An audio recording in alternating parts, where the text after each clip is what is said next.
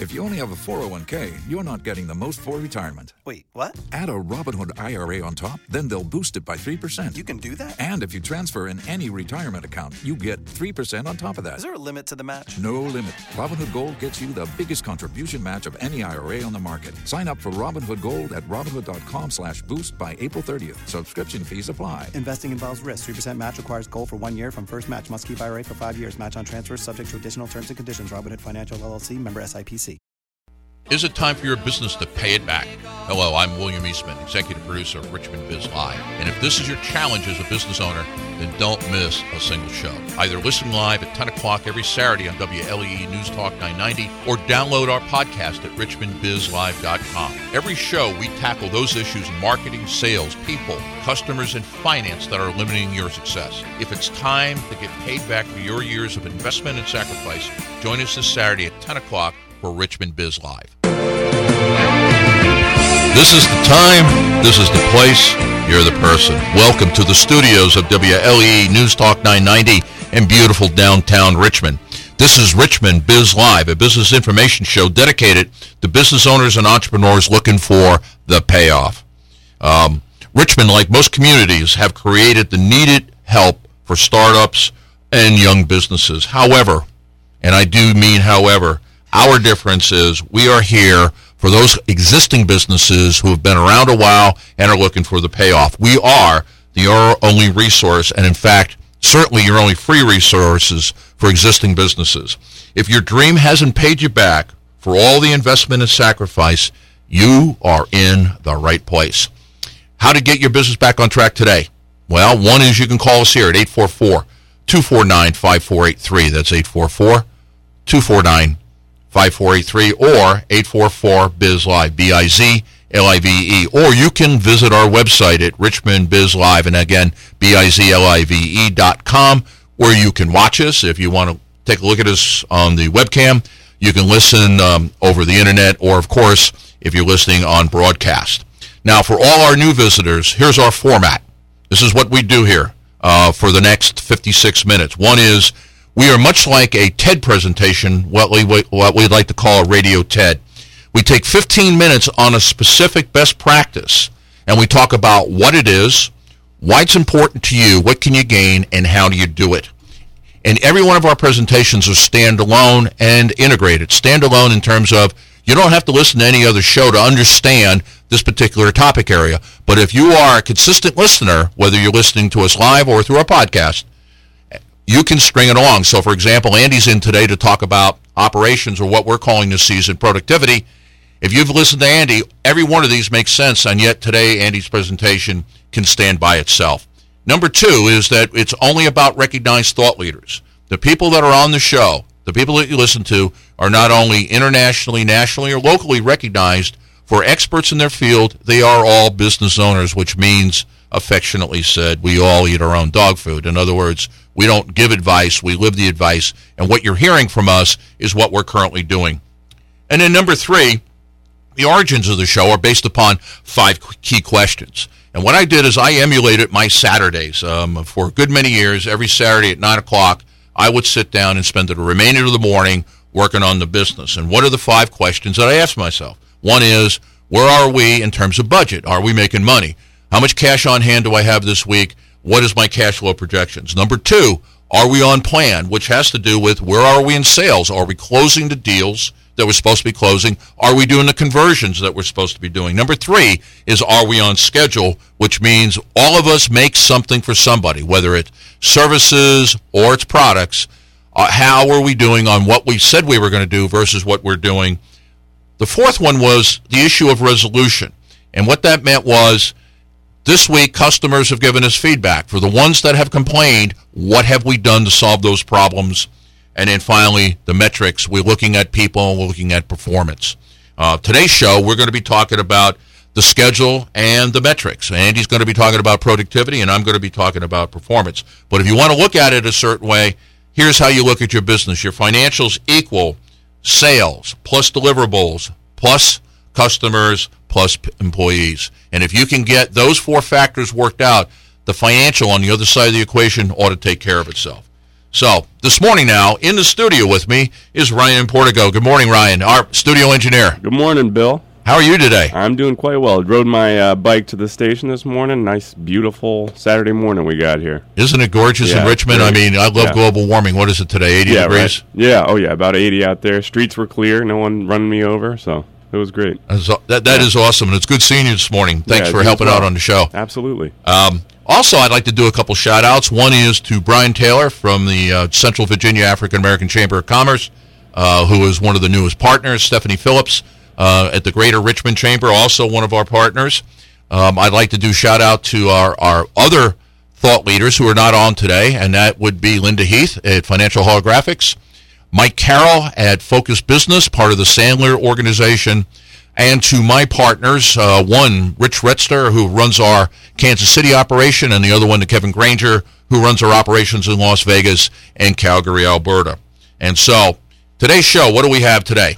Well, we're going to start off with productivity, and we've got Andy Shulick here from Metamorphosis Management Consulting, and he's going to be talking about the issue of control. Then I'm going to come in and I'm going to talk some time about the other side of productivity and talk about performance. Uh, and then I'll finish this up with the issue of your role as an executive. Okay, so starting there, Andy, good morning. Good seeing you again. Well, good morning, Bill. It's a pleasure to be here. Hey, uh, I really appreciate this uh, show being on the radio because you talk about productivity. Uh, two weeks ago, when I presented, I went ahead and uh, left here and turned the radio on in the, the truck and listened to the rest of the show going home. So I multitask. Oh, that's uh, how was the show, by the way? Oh, or you don't want to great. say? That okay. was great. And so last week I had to do some work in the flower beds, and so I got the portable radio out, stuck it down next to me, and multitasked again. So Awesome. it was awesome, man. That's that's why radio is superior to TV because TV requires you to pay attention. Radio, you can listen and work. Yeah, because you're so used to it. it you were brought up that way in the car and everything. So th- this week we're going to be talking about the issue of control, and and for most business owners, this is the thing that drives them the most crazy. Why they're unwilling a lot of times to make change. So we're going to be talking control from a productivity production standpoint. So Andy, what's your thoughts? Okay, so today, you know, I, I picked up on the information and said, well, let's focus on the job assignment. And, um, you know, all of us have special skills and talents. And for us to be highly productive, uh, we should really be performing and providing the deliverables uh, that require our special skills and capabilities. Um, for those businesses in the 15% level, uh, this criteria is recognized by the, the uh, management. Thus, employees are appropriately assigned, which is a key factor versus a startup where somebody is just given something to do. And and and and Andy is making a point here that I want to reiterate is that when we talked about this last season about getting your processes right, you cannot get somebody's role in the organization right and and correctly detailed until you have looked at the processes because processes drive the task or assignments that are part of the job. And if I've done that, then what I can do is I can assume as I move the company to the next level from the 80% to the 15 is that I got people in the right assignments and I've defined the job correctly.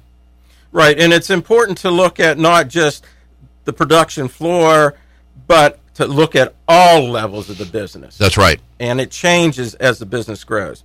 So, in the uh, business, there are many deliverables required, and that is why the business requires many employees because of the specialization, and each of it has these special skills.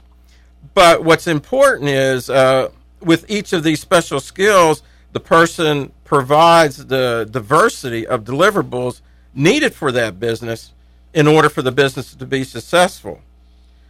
But it is also important that the business uh, understands that as it grows, the employee's area of responsibility becomes more focused.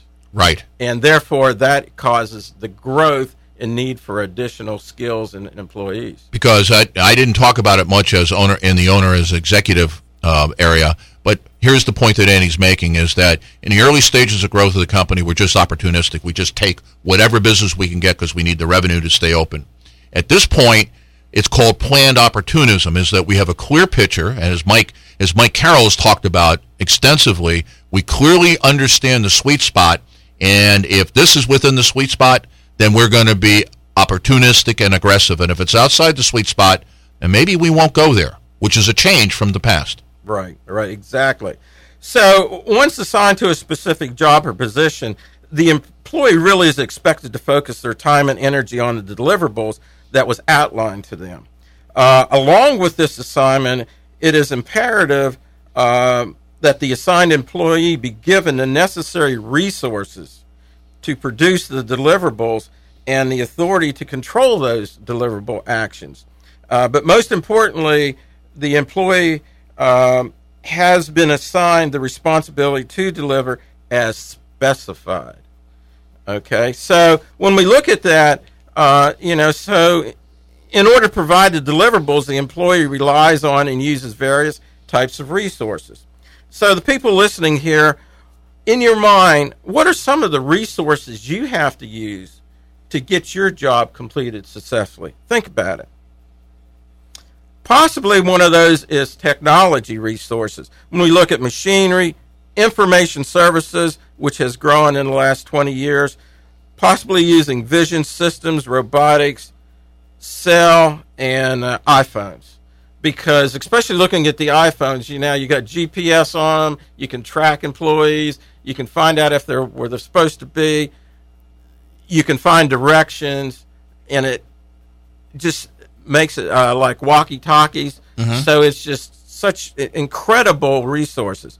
Uh, training the employee uh, uh, requests training and receives this from basically today instructors, coaches, webinars, and if you have your system designed properly, you can even do how to do videos on um, your machine right. floor. And, and I want to stop everybody there for just a second. Is that uh, last season we had uh, from uh, Firestarter handling the technology piece, which is a segment that we're it's kind of now embedded in everything as Andy's talking about it. But one of the things that he talked about was information accessible in the system and why an integrated platform was so critical because Andy's right. We could put the training on the platform. And by the way, we're not talking about expensive stuff here. We go back to it as a web-based system where all they got to do is get to the browser. Any training that they need on any particular parts of the business, we could have it there ready for them, and we don't have to use classroom time. Yeah, and you don't need a major production company no. in order to do it. You no, know, you, you, you need a little. You need a little camera or a video capture, yeah. and of course, we can talk about that later. But yeah. you're right but th- that's really important. Finances, getting all the funds you need for your labor parts, assistance from other functional groups internal to your business. You have to rely on them because it's a give and take. Assistance external to the business, where you have vendors, suppliers, but most importantly, management and executive support. Very, right. very important. But uh, you know, a question, another question: What is the most important resource the owner or business leader has? Obviously, it's the business are employees of the business, the production specialists of the business. Without them, there is no business. And as Andy has said many times, especially last season, is that most of the productivity improvements must come from the floor. Uh, we're talking to small businesses, so you don't have an engineering staff, but I can tell you right now, being in a large corporation with a large engineering staff, the engineers don't fix anything. The front line fixes it, and they use the engineers as consultants to help them come up with a better solution, which, by the way, was Andy years ago. yeah, many years ago. So uh, let's now address the control of delivering these actions. And this is, as Bill talked about, the process. Basically, a process is an established path to get from A to Z. It's usually a sequential listing of actions that are needed to go from an input of actions or items or a combination of such to produce a desirable outcome.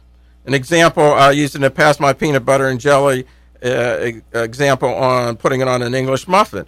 Uh, you have the process of applying the ingredients and putting them together and dealing with the uh, items that you used in the process.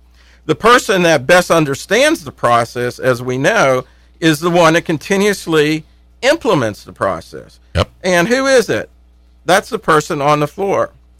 Thus, with the in depth knowledge of the deliverable, the process, the inputs given to the person, this person is best to provide control.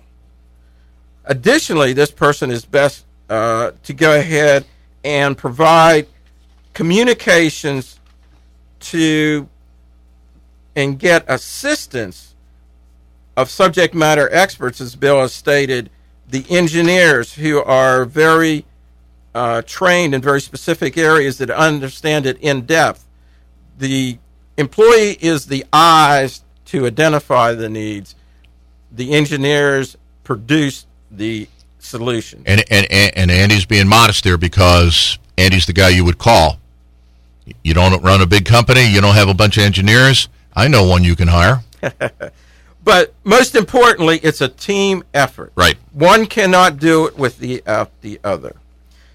Now, let's look at delivery of these specifics. Depending upon your job level, and I stress that, there are various issues in providing the deliverables that are specified. At the lowest level, what we'll say is the production floor or the full time um, desk occupants, the deliverables, changes in deliverables, and acceptable variations, the tolerances, are well defined and usually change very little. And uh, this is if you had the job of filling out a purchase order. As the grade level increases, the deliverables become less defined and allow for more employee interpretation and creativity. This can be both good and bad. Well, that's a key point, Andy. Both of those. One is Yes. as you go up, the job is less specific, which requires more judgment calls, which is both good and or bad. And I'm going to address that when I get into the performance one uh, segment next. But the key to success is for the employee to communicate the forward plan and action with the appropriate business representatives to maintain a clear understanding and acceptance of the deliverables that are going to be forthcoming. This is especially important for the customer of the deliverables. The customer may over time develop expectations which are false, unapproved deliverables to be received as deliverables. As an example, an executive orders a car and it, and it is specified and comes with cloth seats, but in his mind, when he sees the car, mm-hmm. he expected leather seats. And, and that's why we've talked about that the right approach to quality is lean because lean is all based upon customer perception. So when we look at this and pull it all together in, in, in, a, in a closing statement, as as the 15% level business reaches maturity, it is experienced with this experienced workforce, which is all the employees. Uh, they are becoming very highly self motivated individuals that are focusing their time and energy towards efficiency and effectiveness in controlling the resources that have been placed under their control to provide the specific deliverables assigned to them. Okay, so Andy, and uh, we got about two minutes left on, the sh- on, on this segment. Uh, tell the business owner how to get started here. What would you? What would be like the one, two, three things you'd do? Well, number one is to find out, identify your needs. Okay. Next is to, since the employee is the implementer that can get you progress, find out what the strengths and weaknesses are of each individual and employee. Then compare those to the job description, the, the information that is needed to do that job, and educate the people so that they can become that subject matter expert and be the one that's can focus and can give you future input as to how to make improvements. Again, they do it day in and day out. And so it's very, very, very important to get them involved. Okay. And they not only get involved initially, but they should be on the implementation team throughout because they are the ones that's going to take the proposed solutions and test the solutions Right. in the real world. And we both know that you implementing my ideas versus you implementing you your ideas, which one works better? That's right. I learned that from having children and, and, and getting them involved versus telling them all the time. Andy, talk about your upcoming show on the 30th. Okay, so on the 30th, our next show, we will be looking into how business can leverage performance feedback and group membership to drive continuous improvement in productivity across, uh, and I emphasize across the company. So what Andy's going to do in the next show in two weeks is he's going to begin to pull all this together for you. Yes, it's very, very important to bring it all to a head. So, if um, you have any questions on what I just stated, you can reach me on the web at www.metamorphosismc.com or go to uh, richmondbizlive.com, uh, Biz Experts. That's right. Go to go to our website, richmondbizlive.com. Hit the experts section. You'll see Andy's mug there from his uh, time and sit in front of the microphone, and just click it, and you're right onto the website. So this is WLEE News Talk 990. The show is Richmond Biz Live, and if you want to join us, 844-249-5483 uh, or 844.bizlive. And we'll be back. As a business leader, have you developed a highly productive work environment? Do you create a work life experience that is self motivating, enjoyable, and rewarding for your fellow workers, vendors, suppliers, and most importantly, yourself? To navigate to a pleasurable work life experience, which will provide the means for you to have a fantastic full life experience, contact me, Andy Shulick, for a free consultation on the web at metamorphosismc.com. Hello, this is William Eastman, your host for Richmond Biz Live on WLEE 990 AM. You know, when I prepare for my segment, Owner as Executive, I am acutely aware that this is the number one obstacle to business growth. So, why don't you make an appointment with me every Saturday at 10 o'clock to help you grow with your business? It will be the best 10 minutes of your week.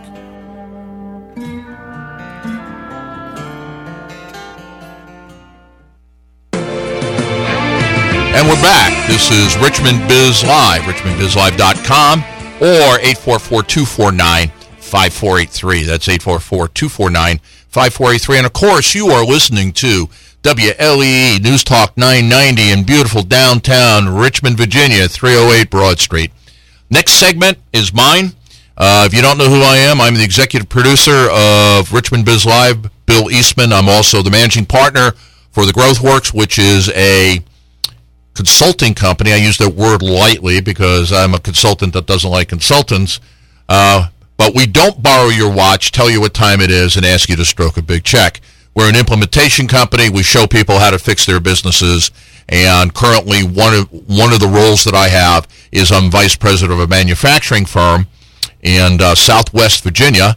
And the good news is that uh, though I was anticipating a billing month last month of a million, we actually did $940,000. Now, to give it some context, is that the best this company has ever done is 720, and that was a couple years ago. So we beat it by $220,000. And how do we do it?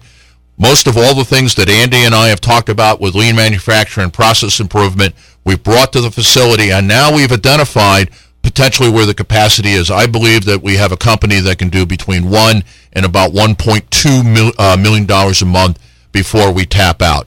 Now we have some objectives and some things to work on. So, but anyway, today I've got this presentation. This segment is going to be on performance. Now, last season we called this people or human resources. Uh, just like with Andy's segment, we called it operations. This season, I wanted to change it up because we're talking to the 15% of the companies who have now helped move out of just hanging on to now you're doing all right and you're looking for what's the breakthrough. What what do we need to do to break through to move from 15% to become one of the elite companies, the five percenters? And so I changed the name of people to performance because it, it it equips itself very well with productivity because on this whole subject you can't you can't separate the two.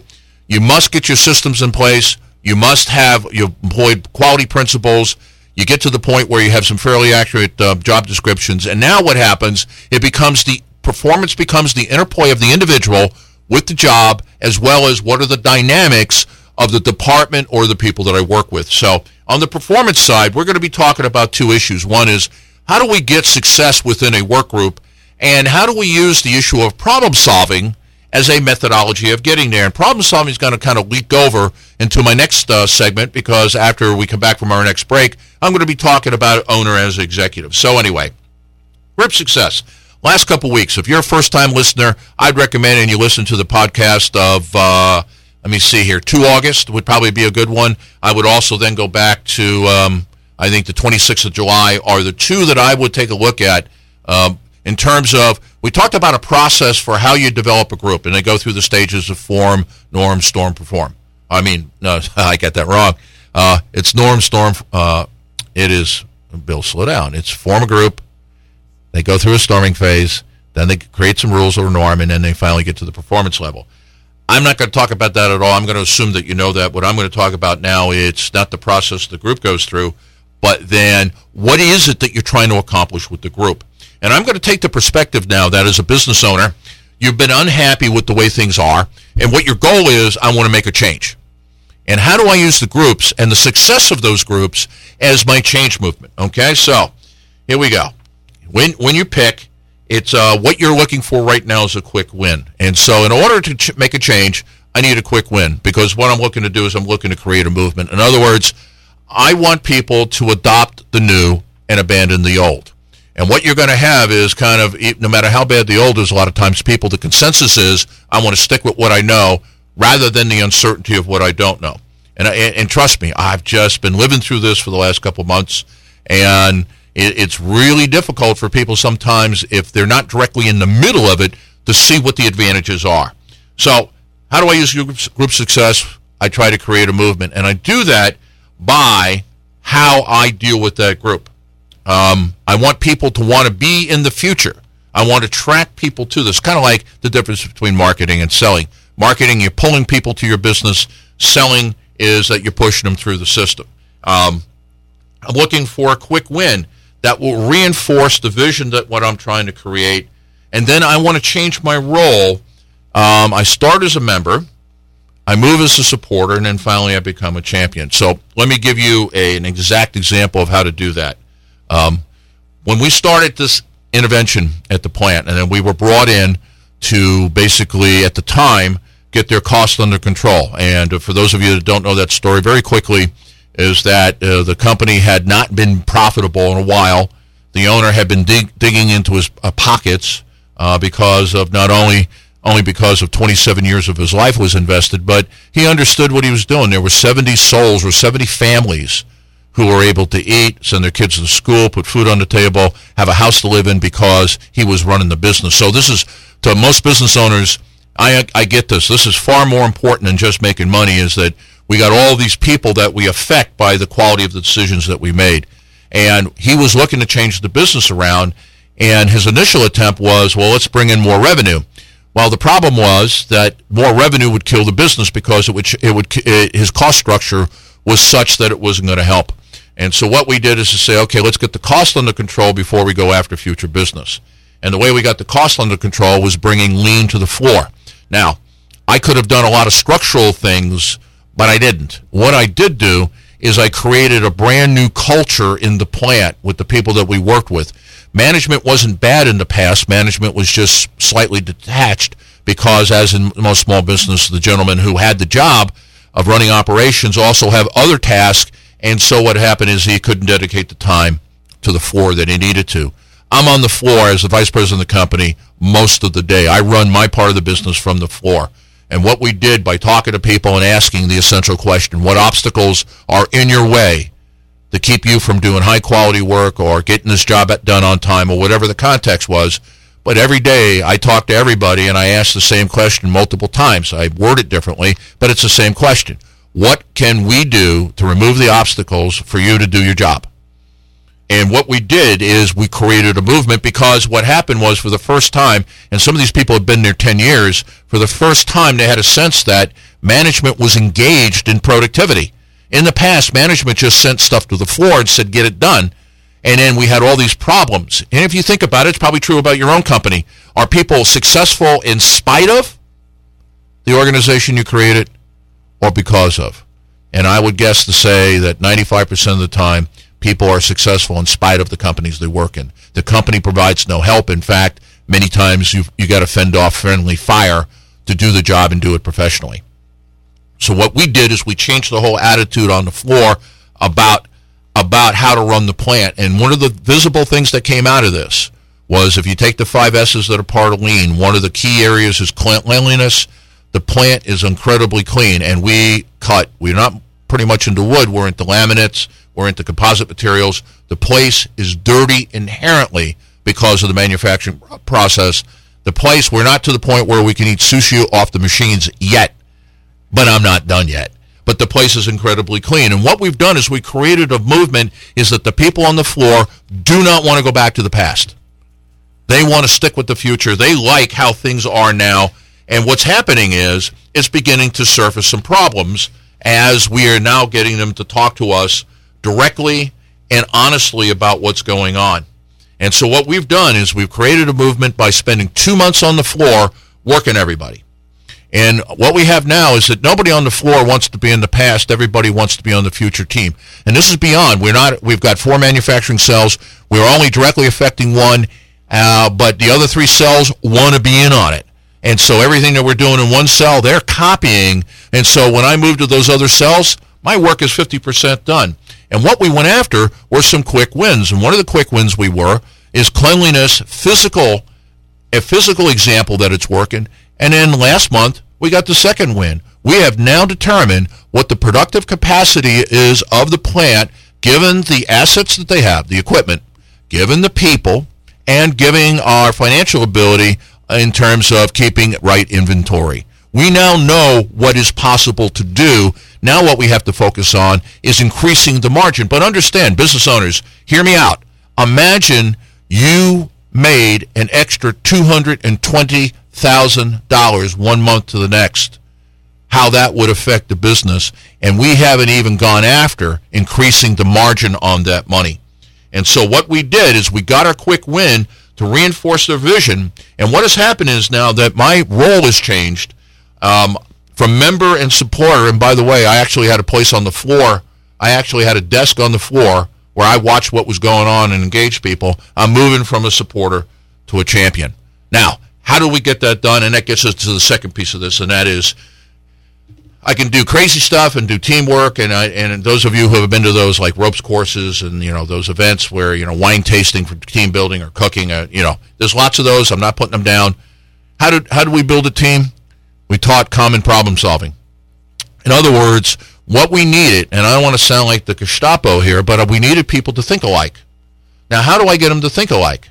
And so what we did is we get trained them in common problem solving tools so that when they attack problems, they all attack problems the same way. We have the same methodology that we employ. And like I said, in one cell where we're putting most of our energy, they're now approaching the problem that way. And in the other cells, they're going, hey, what are you guys doing? So we've quickly expanded across that. And in the next segment, I'm going to talk about it a little bit. But basically, what it comes down to this is two issues, which I'll expound upon after the break. One is um, the issue of understanding that I got to identify the root cause and not treat symptoms. In other words, if you fix the problem and it comes back next week, it ain't fixed. And so um, I know it's a cliche and you probably heard it a thousand times, but why would I then approach next week and do the same thing, thinking that it would have any other uh, impact other than in a week later the problem's going to surface again? So the first thing that we've done with them is to, is to employ the concept of the five whys. A Japanese concept, partly in manufacturing. It's really simple. You keep asking why. Oh, this happened. Well, why did that happen? And you get another answer. Why did that happen? My experience is by the third or fourth why, you've run out of of issues. In other words, kind of like a salmon, you've got to the headwaters of this particular stream, and now you think what you've done is you've identified what potentially is the root cause of the problem. Then the second thing we do is a real simple model. Most of you uh, who have had any quality training, it's called an Ishikawa diagram or a fishbone diagram, and it says that there are only four reasons, four root causes on why things aren't working the way they're supposed to be working. One is material, in other words, the raw materials that you're using. One is machinery, whatever the equipment is. The third one is methodology, the processes that you employed. Or number four, it's people. And so what you do is you work with people to go, what are all the potential causes that could be method- methodological? What are all the causes that could be machinery based? And again, I'm going to go through this in greater detail here in our next segment. But by sharing with them the, the common thought process about how to attack a problem, because here's really where, where Andy was in the last segment and where I am is that They're solving their own problems, and now they're not coming to me to fix it. They're coming to me with a solution, with a cost, with the consequences thought through, and then I can basically look at that and say, let's go do that. And even if it turns out wrong, I can live with the consequence because sometimes the wrong move is actually an education. But I don't want to talk about doing it wrong. Basically, what's happening is they're solving their own problems and bringing me solutions. And think about how my role has changed and your role as a business owner has changed in, in this whole thing. Is that now instead of trying to come up, be the bright guy and come up with the answers, I've shared with them a decision making process, a problem solving process that they're now using. And when they come into me, I have the comfortability of knowing as they have attacked the problem the same way I've attacked the problem. And if they have a reasoned argument, then their decision is at least as good as mine and perhaps, perhaps better. But even more importantly, is if it's their decision, I will guarantee you they'll go the extra mile to make it work as opposed to it being your decision. So I want you to contemplate that before we move on. And so this is Richmond Biz Live, richmondbizlive.com. You can reach us at 844-249-5483. That's 844-249-5483. And we'll be back.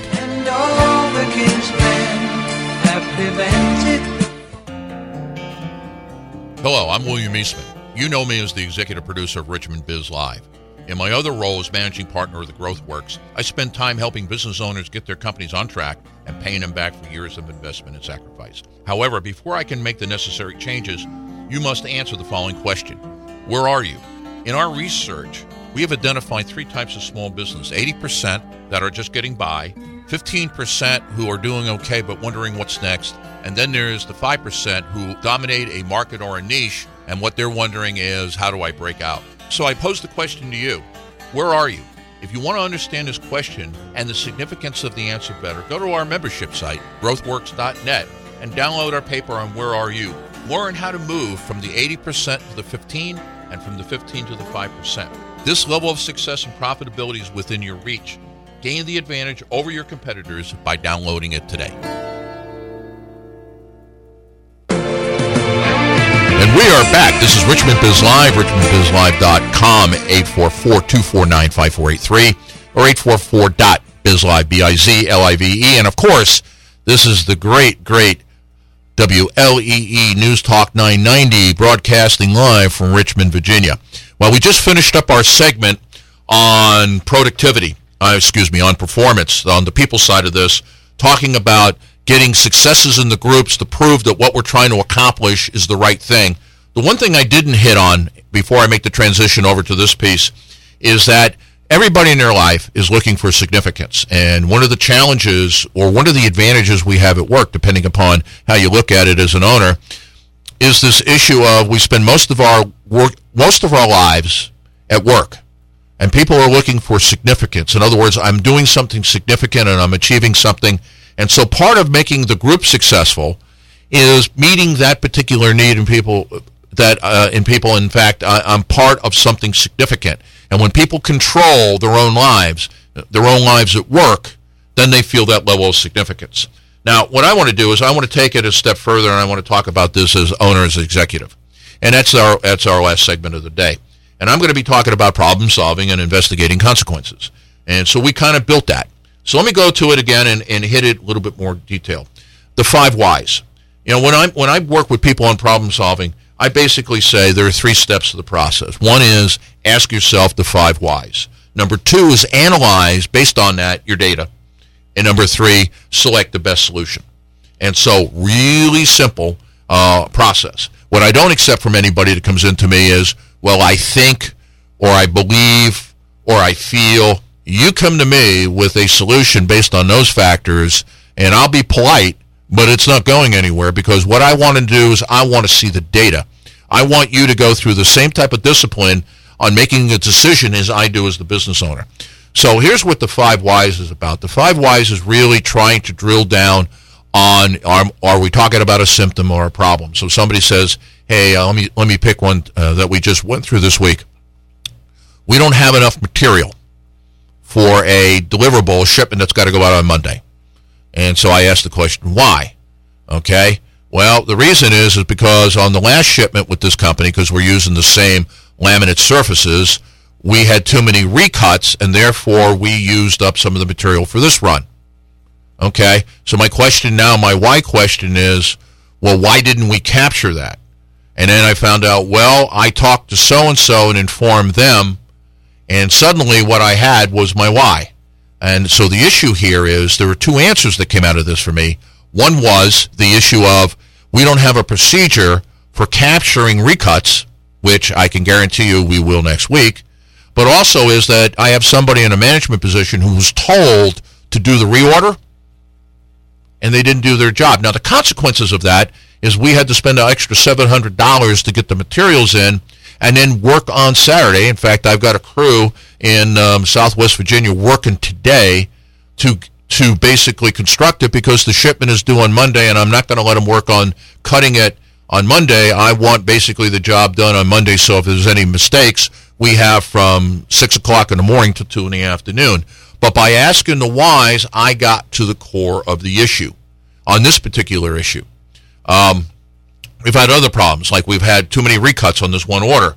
And so what we did is we got together, we got the CNC operator, and we got a couple other people, and we said, okay, let's take a look at this. So why is that happening? And what we got down to was potentially it was a bit. Uh, with our changeover on our machines are, are pretty quick, uh, but it looks like maybe we got the wrong bit in there because we don't have a procedure for how to do it. Now I wasn't sure of that, but I said, okay, let's look at it. So let's go down the list. Were the recuts uh, an issue of materials? In other words, our raw materials come in. We have a process call layup where we put the laminate on on the composite material on both sides. It's laid on, it's glued on, and then it's pressed, and then it's allowed to, to cure for 24 hours under pressure, and now it's ready for uh, the CNC machine for cuts. Okay, so was it the materials? And we looked at it, we looked at the materials that came in, and the answer is no. Okay, I'll, I'll skip over, uh, well, I'll go to manpower next. Was it the operator? Did the operator follow all the steps that were required to get this done? And we went through it and we looked at the procedures. And, you know, I followed this and I followed this, and it looked right. So that then took us to methods.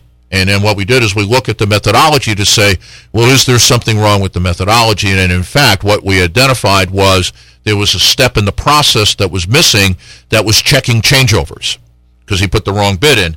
Now, we also went on and we asked the question, was there anything wrong with the machine? Well, the answer was yes. The machine made the defect, but the machine made the defect because we had a wrong procedure in place. And so I simply put it to the group. Um, have we identified the root cause? And so the root cause here is a process issue, um, and it's not a symptom. The symptom was that we had recuts. Now, in a typical manufacturing setting, we probably would have been kicking butt on operators, going, you know, what are you doing here? Why aren't you cutting this correctly? And and trust me, I don't. I'm not holding myself up as the paragon of virtue. I have done this multiple times myself. But what we were able to do is, is identify what it is, and that procedure will be different next week as soon as we can get to it. And then we asked ourselves, in the interim, what's the best solution? So what we did is we cre- we created a little template we put on the machine so that we could do a visual check to make sure the right bit was in, so that we didn't we didn't shred we didn't shred the material as, instead of cutting it.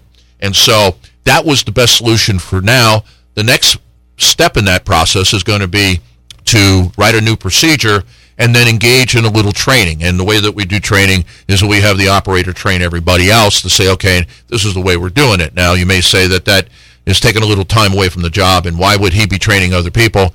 Uh, trust me, you never know anything until you train it. Having him stand up and explain how the procedure works and what he's supposed to do really is more reinforcing to him and his knowledge than it is to anything else.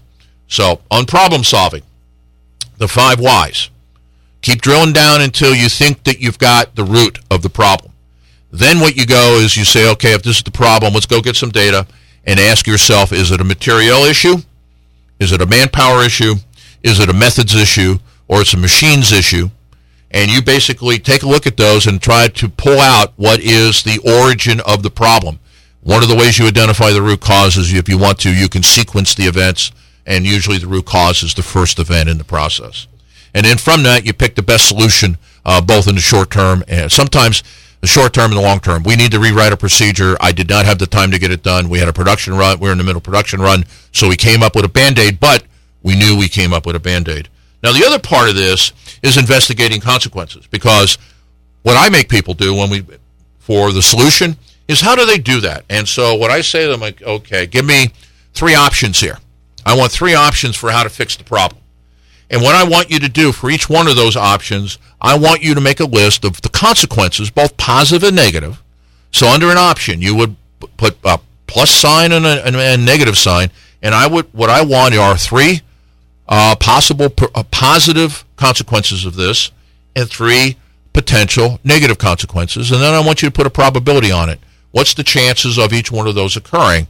Now, it doesn't add up to 100%, so it's not one of those. You're looking at the first one going, oh, it's an 80% chance that that's going to come out.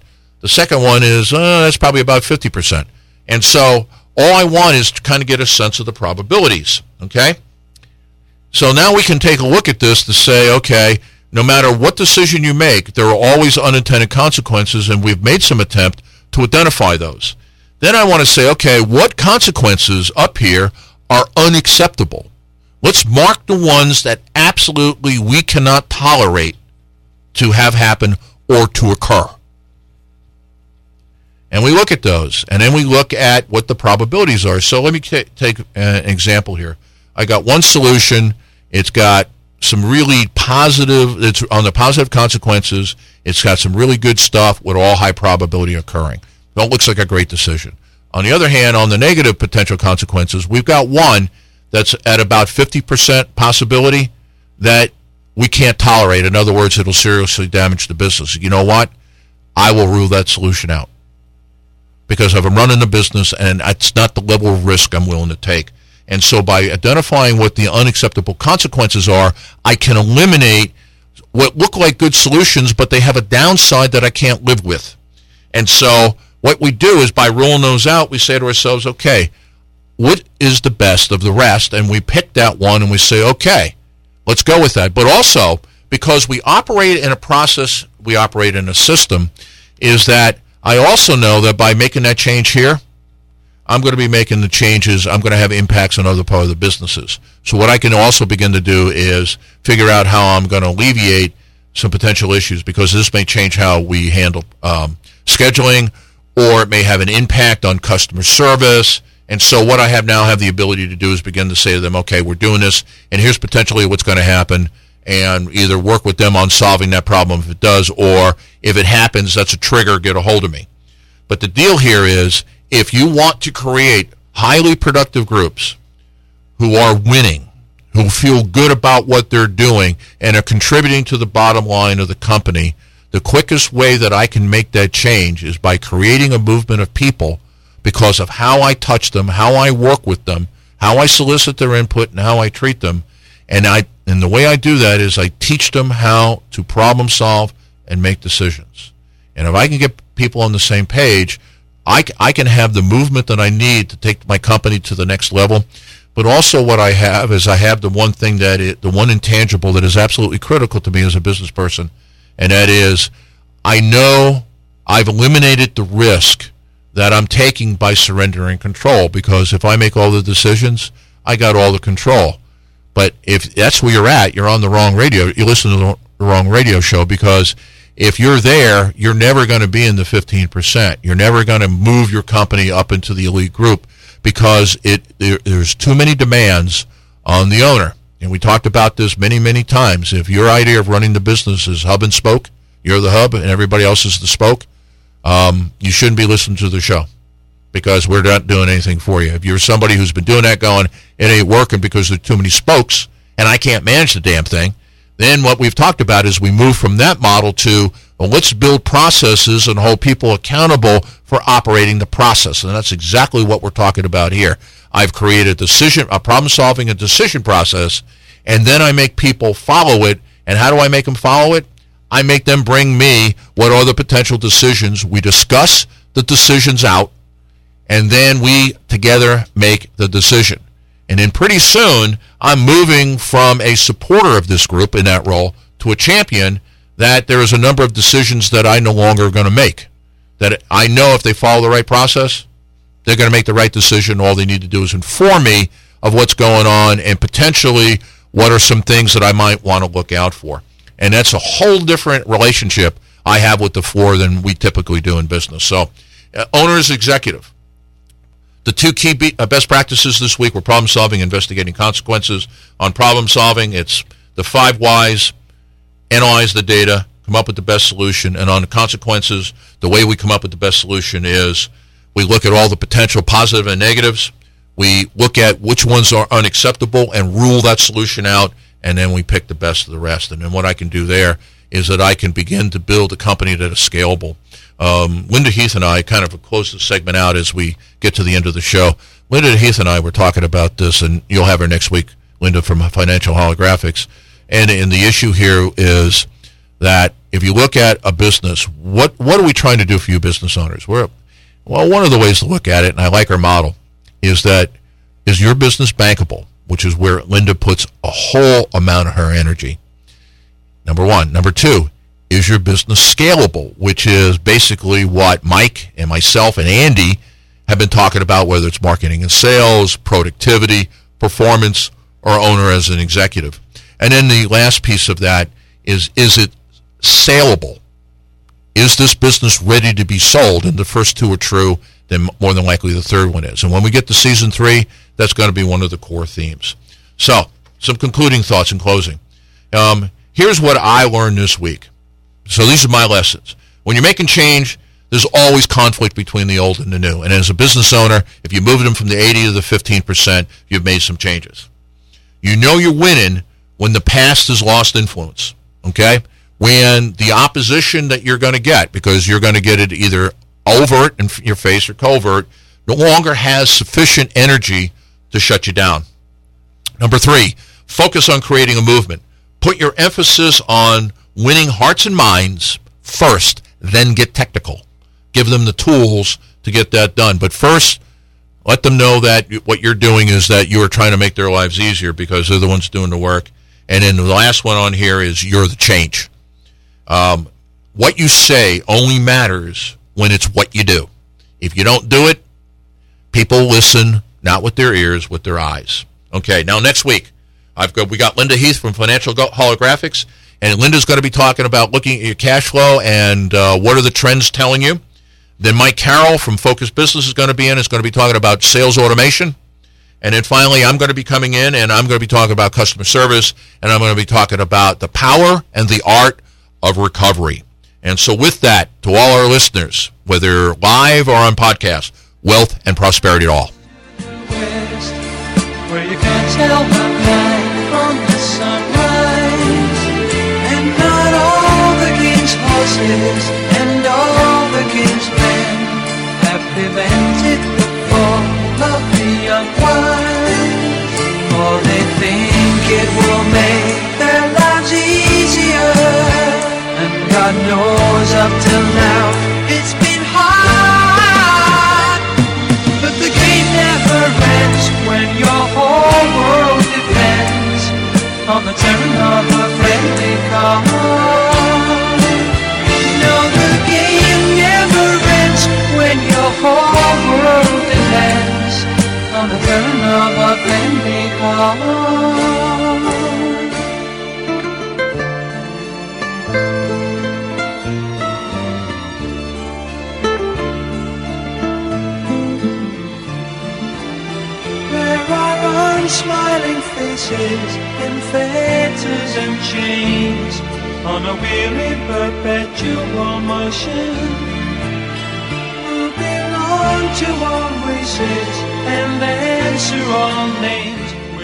Is it time for your business to pay it back? Hello, I'm William Eastman, executive producer of Richmond Biz Live. And if this is your challenge as a business owner, don't miss a single show. Either listen live at 10 o'clock every Saturday on WLEE News Talk 990 or download our podcast at richmondbizlive.com. Every show, we tackle those issues in marketing, sales, people, customers, and finance that are limiting your success. If it's time to get paid back for your years of investment and sacrifice, join us this Saturday at 10 o'clock for Richmond Biz Live.